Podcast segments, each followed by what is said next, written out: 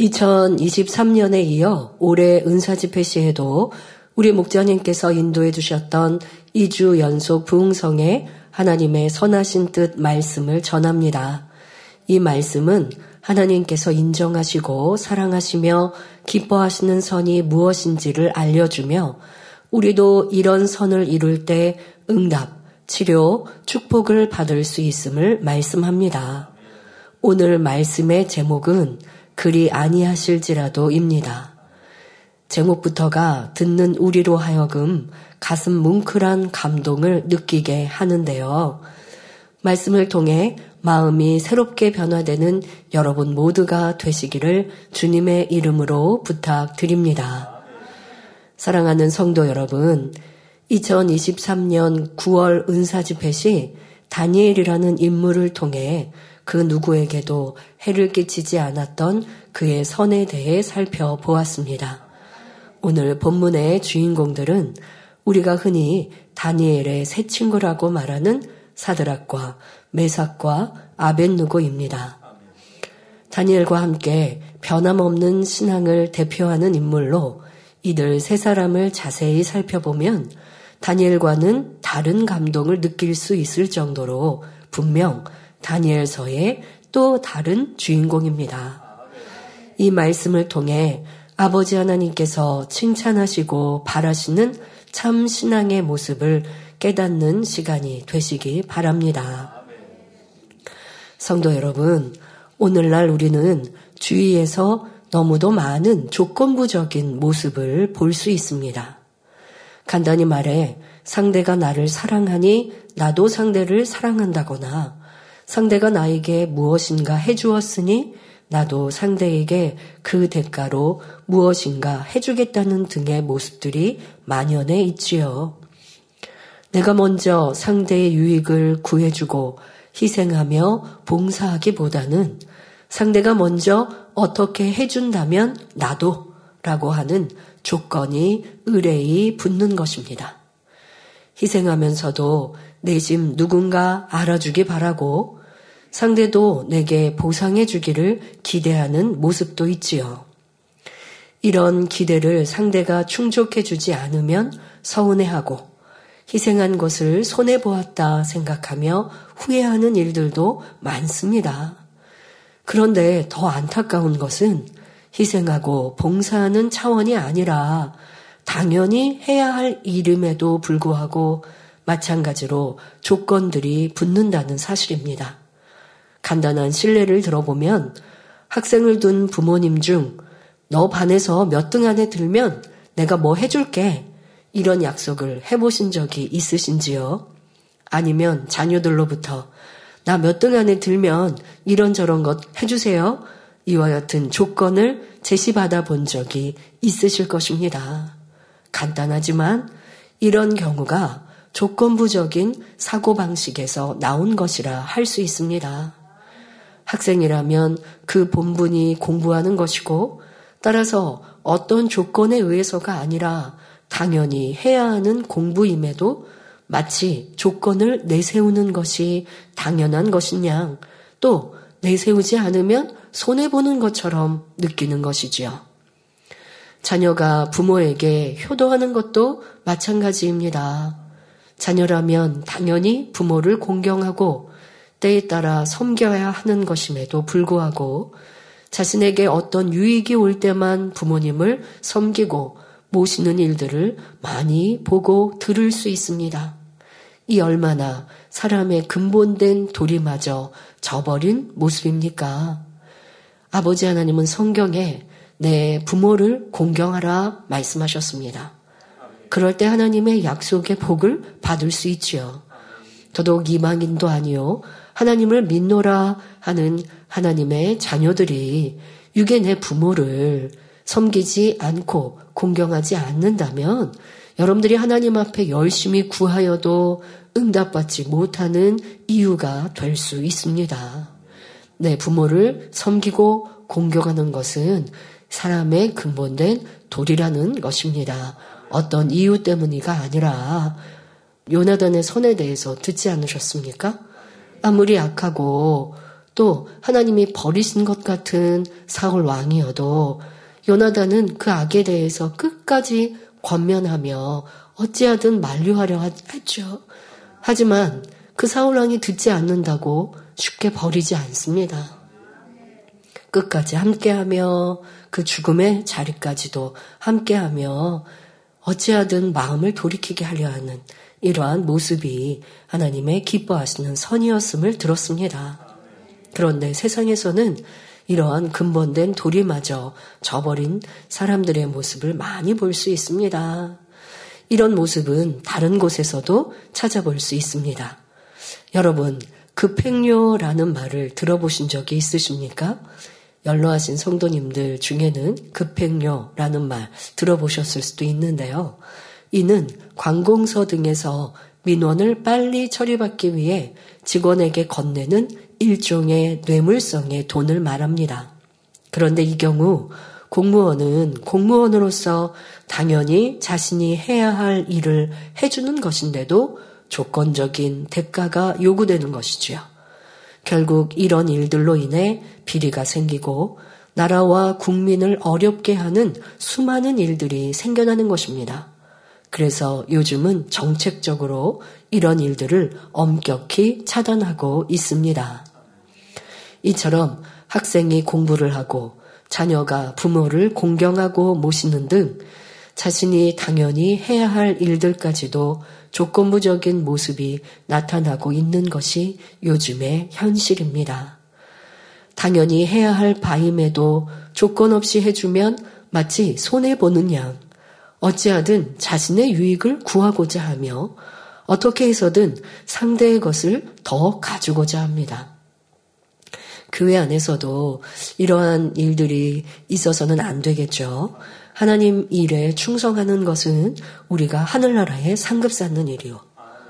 또한 하나님을 기쁘시게 드리고 하나님을 사랑하는 우리의 행함입니다. 그런데 내가 충성하고 수고하였으니 누가 알아주기를 바라고 알아주지 않으면 서운해한다면 이 또한도 내가 조건을 바라는 모습일 것이요. 당연히 행하는 모습이라 말할 수 없습니다. 더더욱 세상처럼 내가 봉사료를 바란다 라고 한다면 이 또한 우리가 수고하는 바를 상급으로 온전히 받아 누릴 수가 없겠죠. 이러한 것들도 우리 안에 살펴야 할 것입니다. 또 세상에서는 쉽고 편해지고자 하여 스스로 뇌물이라도 서슴치 않고 주려 하는 모습들도 있습니다. 지금 말씀드린 이런 것들은 매우 간단한 예 같지만 여러분들 모두가 자신의 삶 속에 비추어 보아야 할 너무도 중요한 분야라는 사실입니다. 왜냐하면 바로 이런 조건부적인 행함의 모습들은 하나님 보시기에 선이 아니기 때문입니다. 그런데 요즘은 이보다 더한 모습도 많습니다. 이제는 조건부적인 것마저 상황에 따라서는 지켜지지 않고 있습니다. 그러니까 부모를 공경하는 건 당연한 것입니다. 그런데 때로는 자녀가 부모에게 무언가 대가를 바라고 공경을 하는 이러한 모습들도 참 많이 있죠. 그래서 부모님들이요, 우리 노부모님들이 재산이라도 있으시면 자녀들에게 먼저 유산 남겨주셨다가 괜히 또 무시당하는 이러한 경우도 보죠. 그러니까 재산이 있는 노부모를 잘 챙기고 공경하다가 유산을 먼저 나누어 주고 나면 나몰라라 찾아뵙지도 않고 외면하는 자녀의 일도 뉴스를 통해 들어보았습니다. 여러분, 이러한 건 정말 사람이라 말할 수 없는 모습 아닙니까? 그 부모의 유산 먼저 받아서 내가 잘 먹고 내 자녀 좋은 학원 보내서 훌륭한 자녀로 뭘 어떻게 키울까요? 그건 여러분들이 기본적으로 우리가 생각해 보면 분별이 되겠죠. 그런데 사람의 마음에 욕심이 가득하면 그런 분별이 안 되는 거예요. 아, 내가 사람의 도리를 벗어나서 내가 이렇게 노부모를 섬기지 않는 모습을 내 자녀가 보면 내 자녀도 나를 그렇게 대하겠구나. 이런 생각조차를 할 수 없는 것이 사람의 마음의 악인 것이죠. 그러니까 이렇게 너무나 조건적인, 조건적인 것도 무시해버리는 이러한 모습도 봅니다. 목숨이 경각에 달린 급박한 경우라도 처하면 당연히 자리를 지켜야 할 사람이 자신의 목숨을 부지하기에 급급하여 본분을 지키지 않으므로 많은 피해를 입히는 경우도 있지요. 우리나라의 세월호 사건 있지 않았습니까? 어, 배가 난파하는 이런 상황 속에서 선장이 먼저 탈출해버리면 남은 승객들은 어찌합니까? 그냥 죽으라는 것이죠. 그래서 탑승했던 여객선에 탑승했던 많은 학생들이 죽음에 이르게 된 안타까운 사건입니다. 그러니까 당연한 도리, 내가 지켜야 될 자리를 지키지 않고 내 목숨 먼저 구하고자 했던 이러한 모습들이 큰 해를 끼치는 것을 볼 수 있습니다. 이처럼 조건부적인 모습마저도 무너져 내리는 이런 세대는 하나님 보시기에 참으로 악하다 하실 수밖에 없습니다. 사랑하는 성도님들은 세상 사람의 이런 모습과 자신을 비교하며 나는 그 정도는 아니니 착하다 생각하시면 안 됩니다.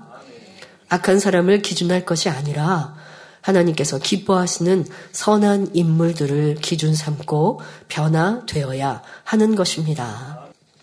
사랑하는 성도 여러분, 그러면 이런 조건부적인 행함의 모습들 속에서 우리가 진정 본으로 삼아야 할 바른 모습은 어떤 것일까요? 하나님께서 선이라 인정하시는 모습은 어떤 것일까요? 오늘 본문에 등장하는 다니엘의 새 친구 사드락과 메삭과 아벤누고를 통해 깨달아 보도록 하겠습니다. 먼저 그들이 어떤 사람이었는가 잠시 살펴보면 다니엘에 대해 설명드린 배경이 그대로 적용되지요. 다니엘과 함께 바벨론의 느부갓네살 왕에 의해 포로로 잡혀온 유다의 왕족 내지는 귀족에 속한 사람들이었습니다.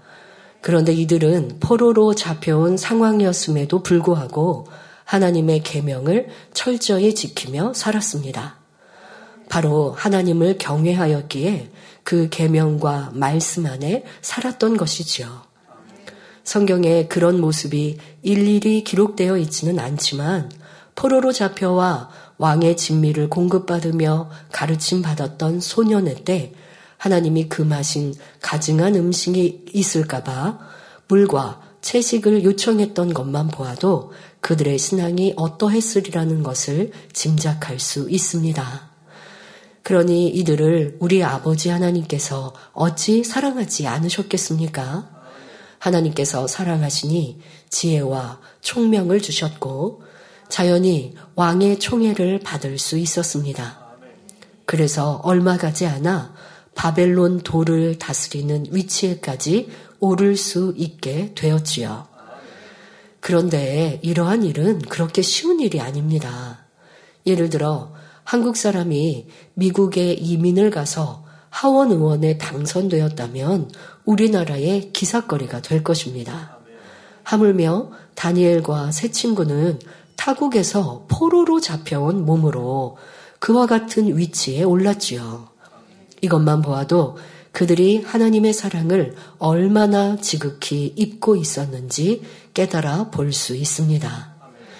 이렇게 하나님의 사랑을 입으면 어떤 상황이라 할지라도 하나님의 복이 임하는 것입니다. 그런데 어느 날 갑자기 이들에게 시험이 찾아옵니다. 느부갓네살 왕이 금으로 큰, 큰 신상을 만들어 그것을 바벨론 도의 두라 평지에 세우고 방백과 수령 등 각 도 모든 관원들에게 이 신상의 낙성 예식에 참여케 했던 것입니다. 그리고는 자신의 신상에 경배하게 했지요. 그리고 절하지 않는 사람은 즉시로 극렬히 타는 풀무에 던져 넣겠다 하였습니다. 마치 우리나라 일제 강점기 때의 신사참배를 떠올려 볼 수 있는 장면이지요. 그런데 다니엘의 새 친구들은 이런 상황에서 어떻게 했을까요? 하나님을 사랑하고 그 계명 가운데 온전히 거하고자 했던 다니엘의 새 친구가 신상에 절하지 않았을 것이라는 사실은 쉽게 짐작할 수 있습니다. 또한 오늘 본문에도 여러분들이 들으셨지요.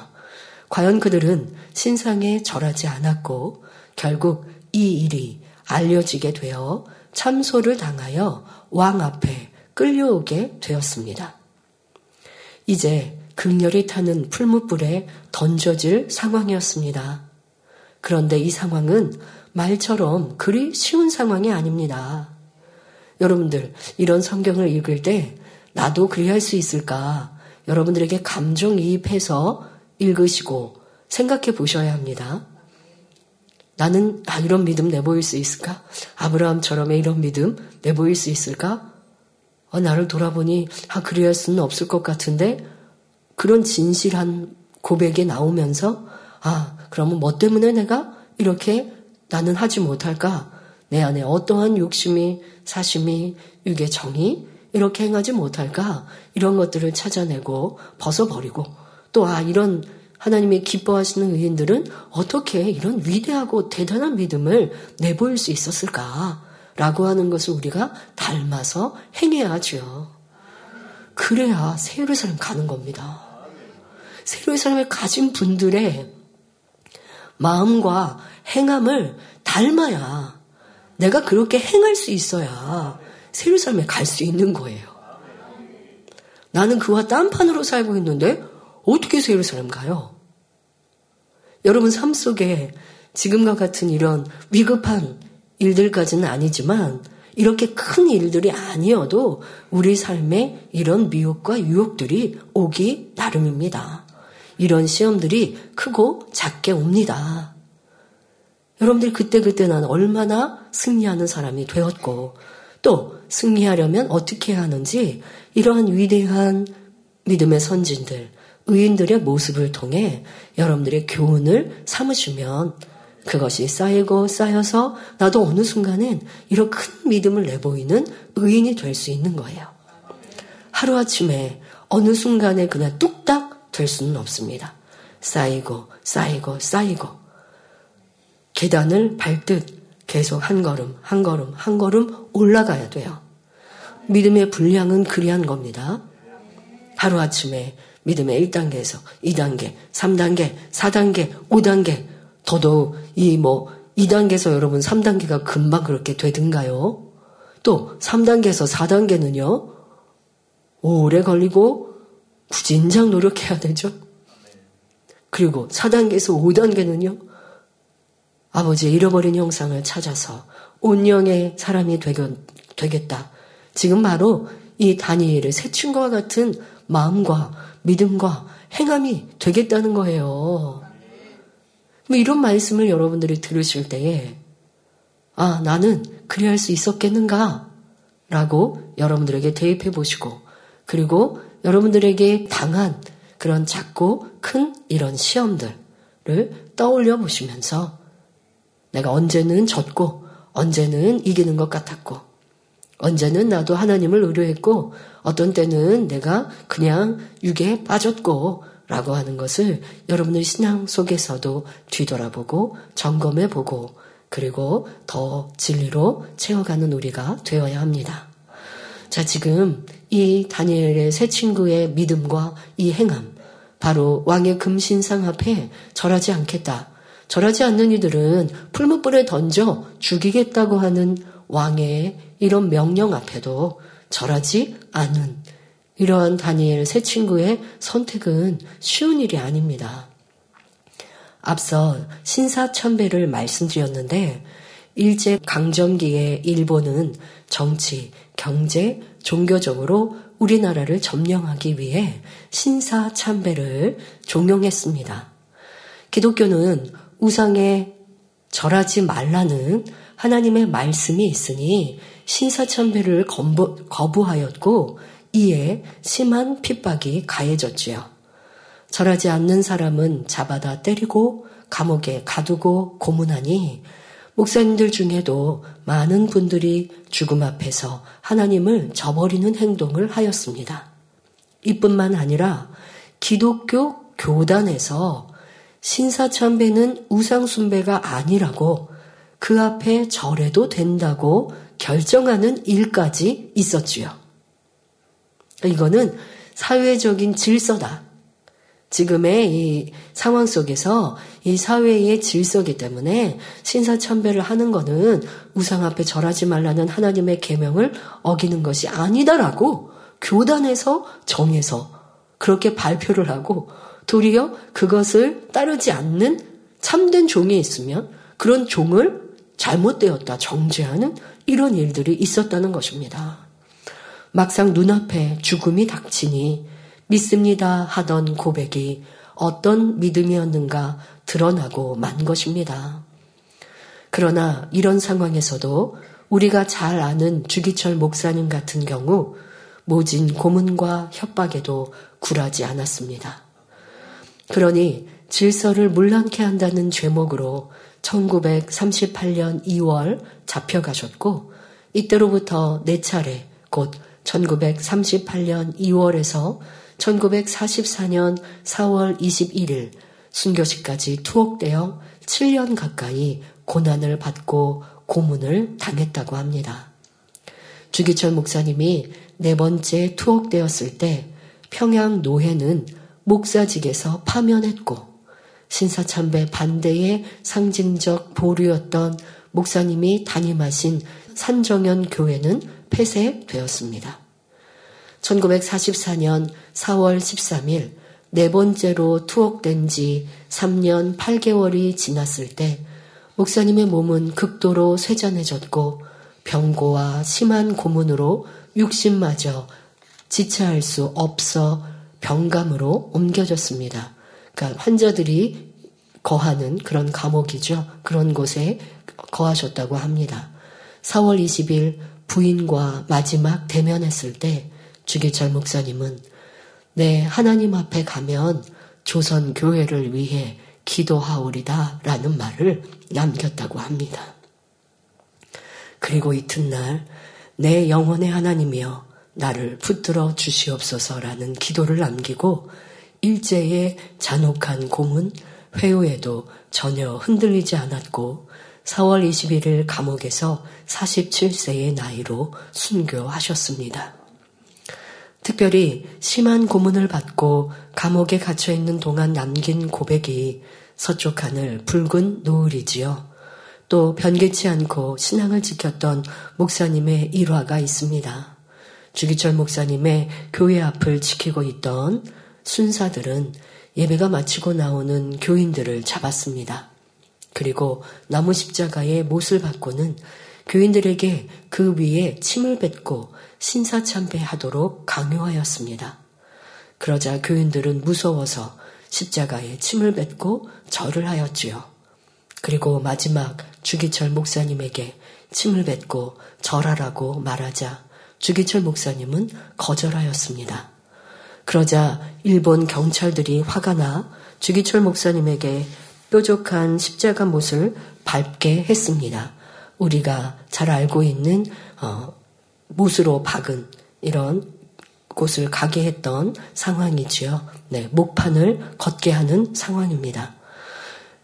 조금이라도 넘어져서 그 목판 바깥으로 발이 옮겨지면 그 순사들의 자기 신발에 가죽 갈고리로 등을 때렸습니다. 살갗이 찢겨나가고 이를 보며 눈물을 흘리는 성도들을 향해 내가 이 못을 다 걸을 수 있게 기도해 달라고만 하였습니다. 참고로 쇠못을 거꾸로 박아놓은 판자를 걸어가면서 부르신 찬송은 543장 저 높은 곳을 향하여라고 합니다. 모진 고난과 욕설, 죽음이라도 주기철 목사님의 믿음과 신앙을 빼앗을 수 없었던 것입니다. 바로 다니엘의 새 친구도 그러했지요. 그런데 다니엘의 새 친구를 귀히 여긴 왕은 다시 한번 이들에게 기회를 주려 합니다. 다니엘서 3장 15절에 이제라도 너희가 예비하였다가 언제든지 나팔과 피리와 수금과 사면금과 양금과 생황과 및 모든 악기 소리를 듣거든 내가 만든 신상 앞에 엎드려 절하면 좋거니와 너희가 만일 절하지 아니하면 즉시 너희를 극렬히 타는 풀무 가운데 던져 넣을 것이라 말합니다. 바로 우리의 신앙 안에서도 이처럼 찾아오는 미혹에 조심해야 합니다. 죽음은 눈앞에 있고 목숨을 살려줄 테니 하나님을 버리라는 이러한 유혹은 여러 가지의 모습으로 찾아올 수 있습니다. 우리 교회에서도 성도들의 가족으로부터 이런 미혹이 많이 있었음을 들어보았습니다. 아내가 만민교회 다니는 것을 핍박한 남편은 다른 교회에만 다니면 방해하지 않고 함께 교회에 나가겠다고 말하였지요. 아내는 남편의 말을 믿고 다른 교회에서 신앙생활하게 되었습니다. 그런데 남편은 몇 주 교회를 함께 나가고는 이런저런 핑계를 대며 교회에 나가지 않습니다. 그뿐 아니라 아내가 주일 성수하고 11조 하는 것도 싫어하며 전보다 더 심하게 핍박합니다. 아내는 생명의 말씀을 듣지 못하고 기도 생활을 못하니 성령 충만함을 잃은 상황에서 남편의 핍박까지 심해지니 결국 자신의 신앙도 지키지 못하게 되었습니다. 그러니 병들고 괴롭게 생활하다 다시 교회를 찾아와 회개하는 성도님들도 보았지요. 이렇게 당장은 편하고 좋은 것 같은 제안이라도 하나님 중심으로 생각하고 결정하는 성도님들이 되시기 바랍니다. 내 신앙과 새 예루살렘 가는 길에 있어서 어떤 타협도 없이 믿음을 지킬 때 시험을 통과하여 하나님 기뻐하시는 자녀로 인정받을 수 있는 것입니다. 다니엘의 새 친구는 죽음의 자리에서 다시 살 수 있는 제안을 하는 왕의 설득에 어떤 대답을 했습니까? 다니엘서 3장 16절에 왕의 질문에 대답할 필요조차 없다라고 단호히 말했습니다. 하, 너무 멋지지 않습니까? 너무 감동적이지 않습니까? 자, 이런 신앙이니 아버지 하나님께서 죽음의 자리에서도 살리셔서 더 크게 영광을 받으신 것이지요. 자, 이렇게 너무 감동적인 확신에 찬 믿음의 고백, 하나님을 사랑하는 고백을 하고 나서는 덧붙여서 우리의 하나님께서는 자신들을 극렬히 타는 풀무 가운데서라도 능히 건져내실 것이라 담대히 고백했습니다. 사실 능치 못할 것이 없으신 하나님께서 하시고자 하면 풀무불이 아니라 그 어디에서라도 살려내지 못하시겠습니까? 다니엘의 새 친구들은 이러한 하나님을 믿었던 것이지요. 그것도 끝까지 말입니다. 그랬기에 왕이 풀무에 던지기 직전 다시 설득하는 말에도 그들의 믿음은 결코 흔들리지 않았던 것입니다. 그런데 여기서 우리가 더 높게 살 수 있는 장면이 이어지고 있습니다. 그리 아니하실지라도 왕이여 우리가 왕의 신들을 섬기지도 아니하고 왕의 세우신 금 신상에게 절하지도 아니할 줄을 아옵소서. 그리 아니하실지라도 즉 하나님께서 자신들을 풀무 가운데서 건져내 주시지 않으실지라도 하나님께서 우리를 살리지 않으실지라도 자신들이 섬기는 하나님을 위해 기꺼이 목숨을 바치겠다는 너무도 비장한 믿음의 고백이지요. 결코 자신들이 할 바를 행한 것에 대해 어떤 대가도 바라지 않는 모습인 것입니다. 또 할 바를 행했음에도 불구하고 이와 같은 시험이 찾아온 것에 대해 하나님을 원망하거나 힘들어하지 않았습니다. 여러분, 우리의 신앙을 점검하고 돌아보아야 합니다. 하나님은 전지전능하셔서 무엇이든 하실 수 있음을 믿는다 고백하셨습니까? 자, 그런데 내가 바라고 원하는 대로 되어지지 않으면 하나님의 전능하심이 사라지는 것입니까? 하나님이 아니 계신 것입니까? 왜 하나님을 떠나야 합니까? 아니면 그 하나님이 원망스러워야 합니까? 아니지요. 내가 하나님께 응답받지 못한 이유가 무엇인가를 찾아야 할 것이고 또 그 안에 담긴 하나님의 뜻이 무엇인가를 찾을 때 더 깊은 선하신 뜻을 알 수 있는 것이죠. 바로 지금 이 다니엘 새 친구와 같이 그리 아니하실지라도 나는 내 하나님을 배신할 수 없습니다. 했던 고백. 여러분, 초대교회 성도들은 순교로 주님을 맞았습니다. 주님을 믿는데, 주님을 사랑하는데, 주님의 복음을 전하기 위해 생명도 바치며 헌신한다 했는데 왜 사도들은 잡혀 매를 맞고 결국 많은 이들이 순교를 당했나요? 왜 양떼들 또한 초대교회 성도들 또한도 그와 같이 순교를 당해야 했나요?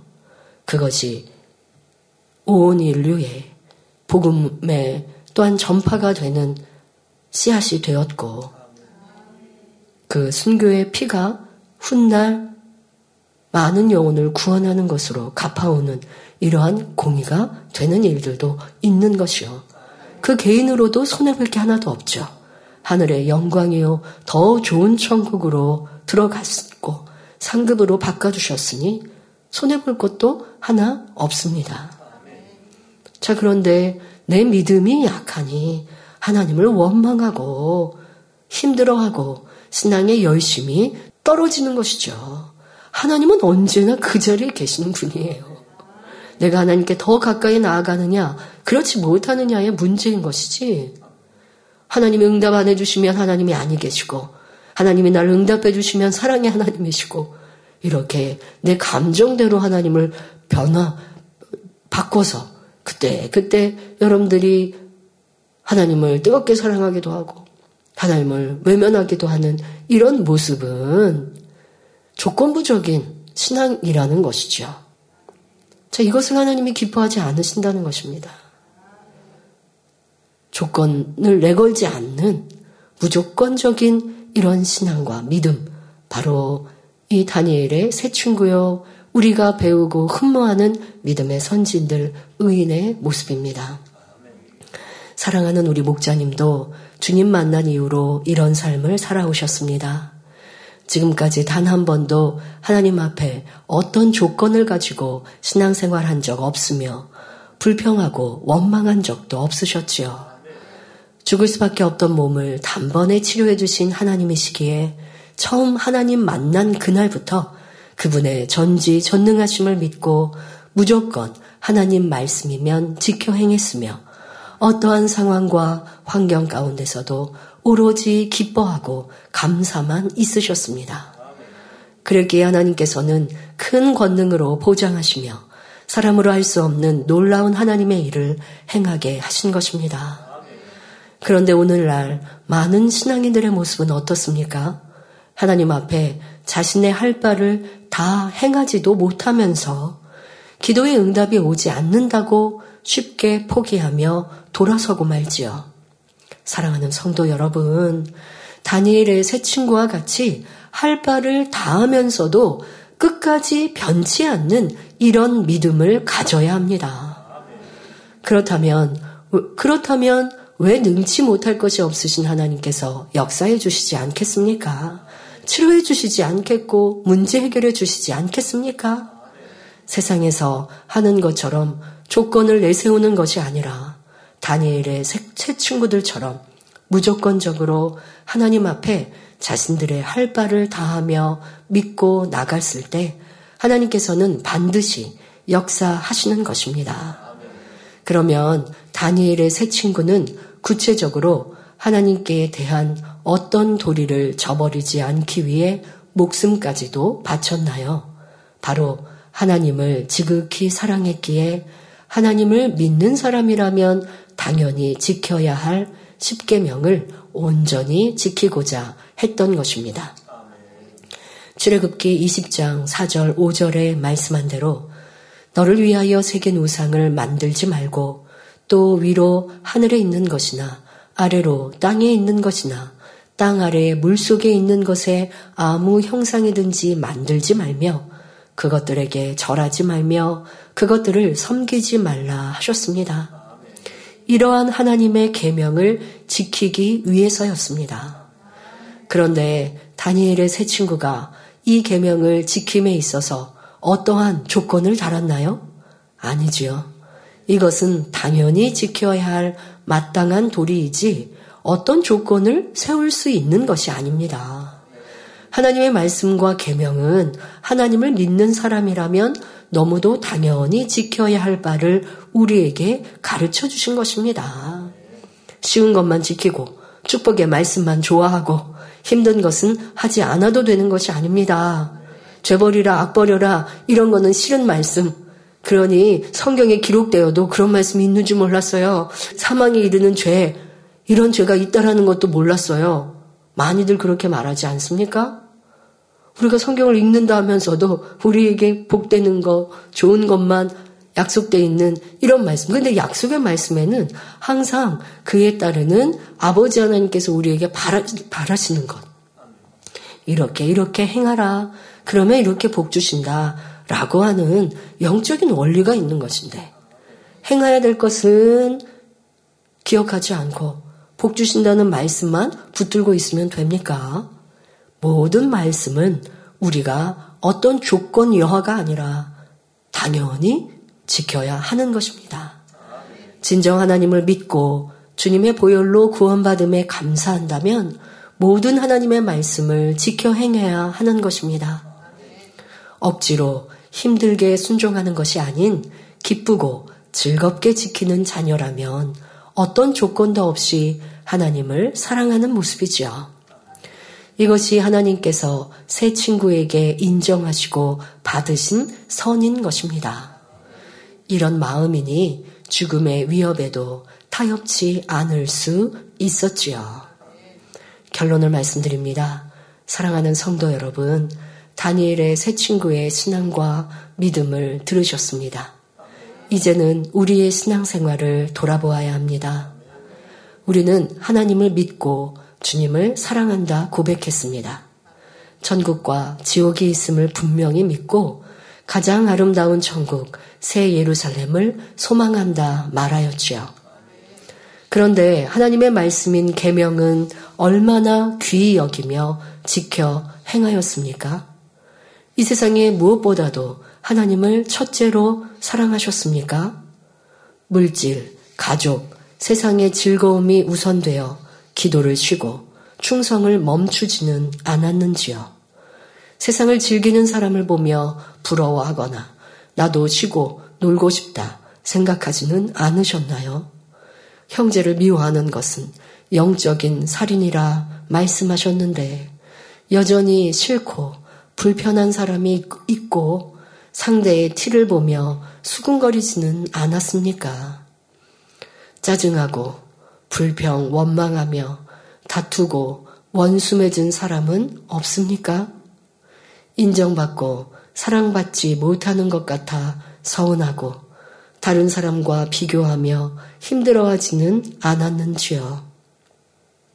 여러분, 여러분들이 얼마나 하나님의 말씀대로 지켜 행하면서 응답받기를, 축복받기를 구하셨는지, 지금 여러분 조건부의 신앙을 하지 말라고 해서 내가 열심히 신앙생활 하면서 우리의 필요를 또 우리가 구할 바, 하나님 저 이거 이거 필요합니다라고 하는 것을 구하지 말라는 거 아닙니다.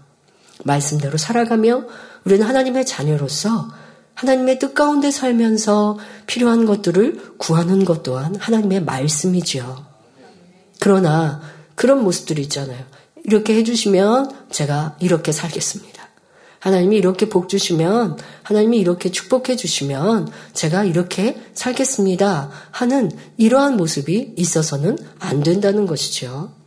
여러분들의 이런 조건부적인 모습이 무엇이었던가, 또 지금 다니엘의 새 친구는 하나님의 계명을 지키기 위해 생명도 내걸었는데, 여러분들은 하나님을 사랑하고 또 말씀대로 살아가면서 하나님께 구할 바를 구했냐는 거예요. 말씀대로 살지 않으면서 내 뜻대로 내 원대로 살아가면서 그래서 사랑하는 목자님 그런 말씀 많이 하셨죠. 사랑한다고 말은 말씀대로 사는 사람 하나님 뜻대로 사는 사람이 목자님 사랑합니다 라고 하는 거지. 죄 지어놓고 사랑합니다 하면 맞냐고. 그건 틀리다고. 그러면 안 된다고 말씀하셨지요. 그런데 내 안에 있는 죄악은 언제 어떻게 버리려고 여전히 가지고 있으면서 변함없이 목자님 사랑합니다라고는 기도하셨습니까? 고백하셨습니까? 자, 이제 더더욱 사랑합니다라는 고백이 우리 안에 얼마나 큰 무게감으로 다가오는지 여러분 느끼시지요? 사랑하니 변화되어야 하고, 사랑하니 미움 버려야 하고, 짜증 혈기 버려야 하고, 서운함 버려야 하고, 누가 나를 무시하는 것 같아도 그에게 손 내밀어 주어야 하고, 하나 되고 화평하고, 용서하고, 이 얼마나 아름답고 좋습니까? 자, 이러한 모습으로 우리가 변화되고 나아가면 하나님께서 우리를 사랑하시는 증거를 주시는 것이지요. 그러한 이들은 조건을 내걸 필요가 없는 것이고 또 조건을 걸지도 않아요. 하나님의 응답과 축복은 가장 적절하게 주시는 것이요. 사랑받는 증거를 나타내 보이, 보이시지요. 그러지 못했던 여러분들의 모습을 찾아서 회개해야 이밤 치료받고 응답받고 축복받을 수 있는 것입니다. 연단을 만나도 기뻐하며 오직 하나님의 뜻을 찾아 변개함 없이 신앙생활 하셨나요? 성도들 중에는 평안하고 성령 충만할 때는 계명을 잘 지키는 것 같다가 현실에 불이익이 오거나 어려움이 오면 불순종하고 하나님께 조건을 걸기도 합니다. 예를 들어 직장에서 승진을 앞두고 있는데 주일에 중요한 모임과 접대가 생겼습니다. 그러니 참석해야 하나 고민하거나 또 하나님께 이렇게 조건을 겁니다. 하나님, 제가 주의를 지키겠습니다. 그런데 지금 여기 회사에서 꼭 참석할 모임인데 빠집니다. 그러니 저를 축복해 주셔서 승진할 수 있게 해 주세요. 한다면 이 또한 조건부의 모습이죠. 그러니까 기도도 여러분들이 선하고 지혜롭게 하셔야 돼요. 그러니까 이렇게 내가 어, 주의를 주의를 지키지만 하나님 이렇게 승진하게 해주세요가 아니라 당연히 내가 할 바를 행한 거예요. 주의를 지키는 건 당연히 할 바를 그러니까 조건부의 신앙을 안 가진 분들은 고민할 필요도 없는 것이고 또 그렇게 행하고도 여러분들이 선하고 지혜롭게 기도하는 방법이 있어야겠죠. 아버지 하나님, 제가 이렇게 주의를 지키게 해주시니 감사합니다. 모든 걸 형통하게 해주세요. 라고 기도하는 또 선의 지혜도 필요하겠죠. 직장 생활, 가정, 물질의 유익 등 현실의 유익과 계명을 지키는 것이 상충할 때 여러분은 어떤 마음이었는지 생각해 보시기 바랍니다.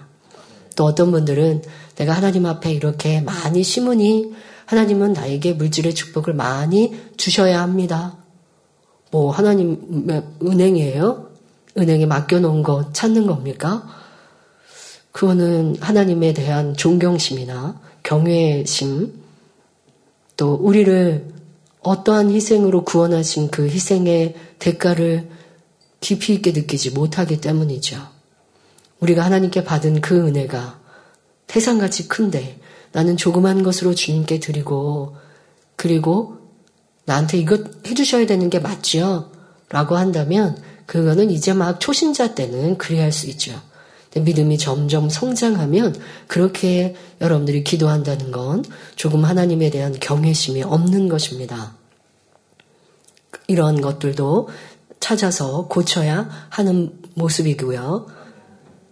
내가 하나님께 심고 행했다면 그것은 하나님께서 축복 주시기에 합당한 모습일 때 주시는 것이고 또 나는 그렇게 살아가면서 또 당연히 구제하고 구제하고 또 선교하며 하나님 나라를 확장하러 힘쓰는 것. 아버지 하나님이 기뻐하시면 또 주실 것이고. 근데 무언가를 바라고 행한다는 것. 이게 조건부의 신앙이지 않겠습니까? 그러나 우리가 회개하고 돌이킬 때는 하나님 말씀에 내가 합당하지 못한 것이 무엇인가? 라고 하는 면으로 찾는 것. 그거는 이제 진리의 조건에 얼마나 내가 맞는가? 응답과 치료와 축복받기에 내가 이렇게 이렇게 행했는가 라고 하는 진리의 조건은 항상 우리를 점검해야 하고 그에 맞추어서 우리가 살아가야 합니다. 그러나 여러분들이 하나님 앞에 조건을 걸 수는 없다는 겁니다. 진리를 행하는 것은 구원받은 우리가 당연한 의무이요. 천국 가는 하나님의 백성 자녀로서 하나님을 사랑하는 것은 당연한 법도인 것이죠. 자, 이러한 것을 생각하여 여러분들의 기도와 행함과 하나님께 구하는 것도 더 선하게 이루시길 바랍니다. 어떤 생각과 계산 없이 진리를 지키고 하나님 말씀대로 사는 것이 어렵지 않다면 바른 신앙생활을 하고 있는 분입니다. 하지만 아직도 이럴까 저럴까 고민하고 계산한다면 아직 온전한 믿음을 갖지 못한 것입니다. 나아가 당장의 유익을 위해서 하나님의 말씀을 어기고 타협한다면 이는 하나님을 사랑하는 것과는 너무도 거리가 먼 것입니다. 왜 나는 치료받지 못하고 응답받지 못했는지 하나님의 말씀대로 살지 못한 모습을 찾아 철저히 회개하며 돌이켜야 합니다. 그럴 때 하나님께서 만나주시고 문제 해결해 주십니다. 하나님은 우리의 아버지이시며 치료하는 여호와이십니다. 그 하나님께 나의 믿음과 신앙을 인정받는다면 어떤 소원도 응답받고 축복받을 수 있지요. 하지만 응답받기 위해 축복받기 위해 계명을 지키는 것이 아니라 하나님을 사랑하기에 그 말씀대로 사는 자녀가 되어야 합니다. 그런 자녀들은 하나님께서 기뻐하시고 사랑하시어 이 땅에서나 영원한 천국에서 높이시며 큰 자로 세워주십니다. 우리 모두 하나님께서 인정하시는 의인, 선의 마음과 행함으로 나와 사나 죽으나 하나님의 영광만 돌리는 복된 성도님들이 다 되시기를 기원합니다.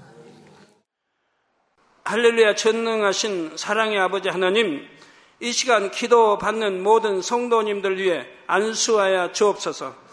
GCN 방송과 인터넷과 화상을 통해 기도받는 지 교회와 지 성전 그리고 전 세계 하나님의 자녀들 위에도 시공간을 초월하여 역사하여 주시기를 원합니다. 믿어지는 믿음을 주시고 부정적인 생각과 의심의 세력을 물리쳐 주옵시며 모든 시험 환란도 물리쳐 주옵소서.